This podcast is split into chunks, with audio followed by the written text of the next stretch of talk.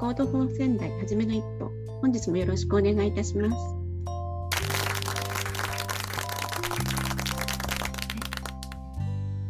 Code for 仙台の川上めぐみです。佐藤里馬です。高橋そのみです。えっ、と、今日はですね、私、最近リサイクルについてちょっと調べてまして、それについて、お二人に意見を聞きたいなと思ってます。リサイクルですね。はい。はい。で今、スマホとか PC のリサイクルをちょっと調べてるんですけど、うんうん。スマホのリサイクル率って何パーセントぐらいか知ってますか？いや、全然わかんないな。わかんない。ショップで回収してますけどね、一応。うん。うん、大あれ体どのくらいかなみたいな。あれじゃないんですか？あれ？契約更新の時とかって、はいはい。なんか引き取られちゃうんじゃなかったでしたっけ？えっと、ひなんか、引き取ると、なんだっけ、ななんか、下取りにちょっと。下取りで、うん、ちょっとはもうう返ってくる。なんで、私の感覚だと60%ぐらいか。そうなんですよね。私も結構半分ぐらいいってるのかなと思ったら、実は17%しかなくて、結構家の中に置いたままの人が多いみたいで、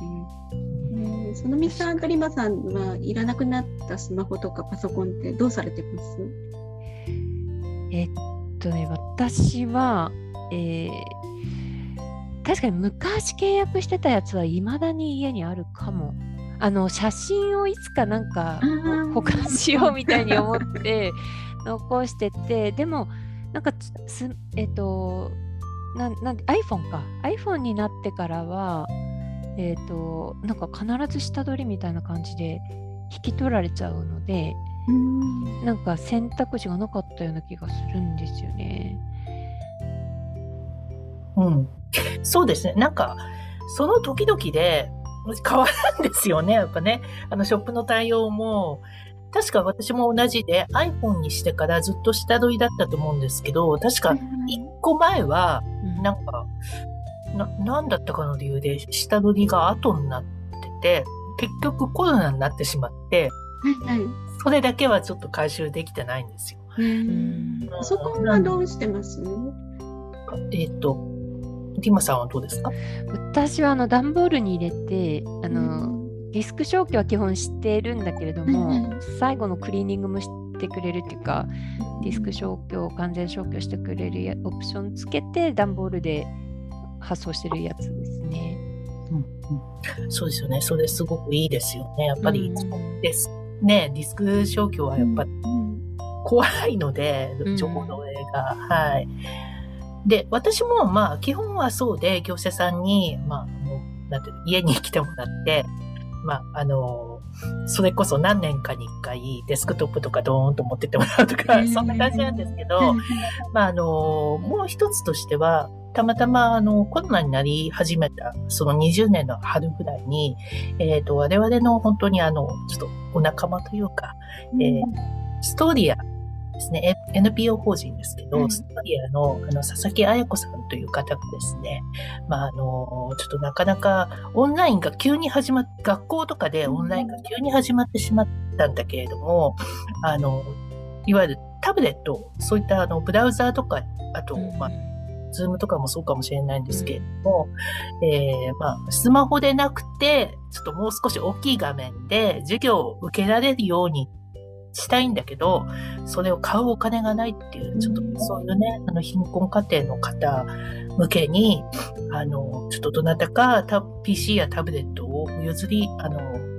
お譲りっていうか、まあ、貸していただけませんかっていう形ですね。で、それで募集、佐々木さんが募集されてたんですよね。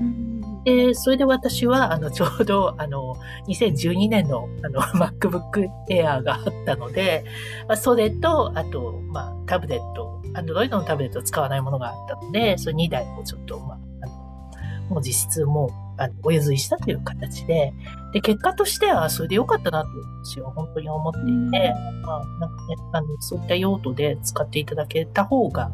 なんかね、あの、機械としても、うん、うん。ななんていうふうに思ったんで、一応そういう方法もありますんで、はい。そうなんですね。私も、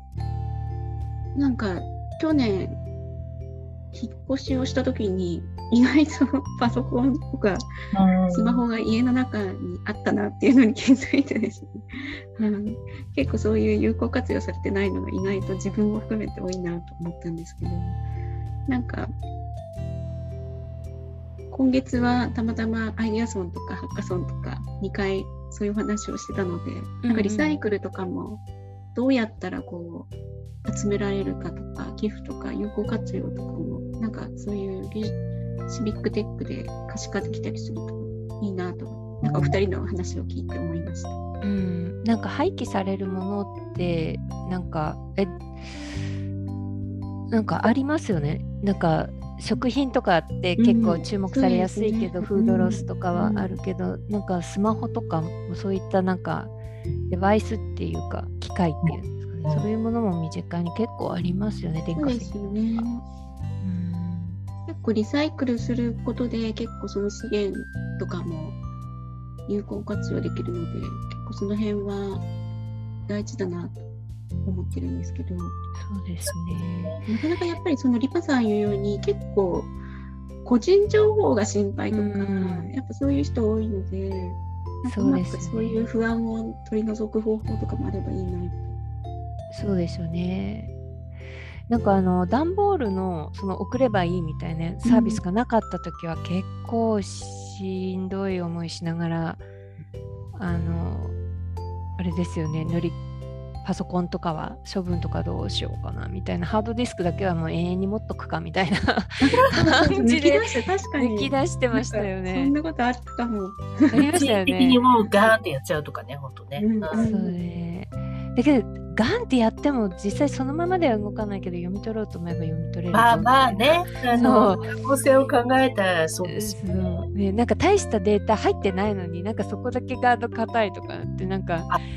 それはエンジニアあるあるだと思うあるあるですよ、ね、あとなんかそのこう物理的になんかやってもそれってなんか乾電池とか違うから何のゴミで処分したらいいかよくわかんないみたいな。いや本当そうです。分別し始めると大変なんで。うん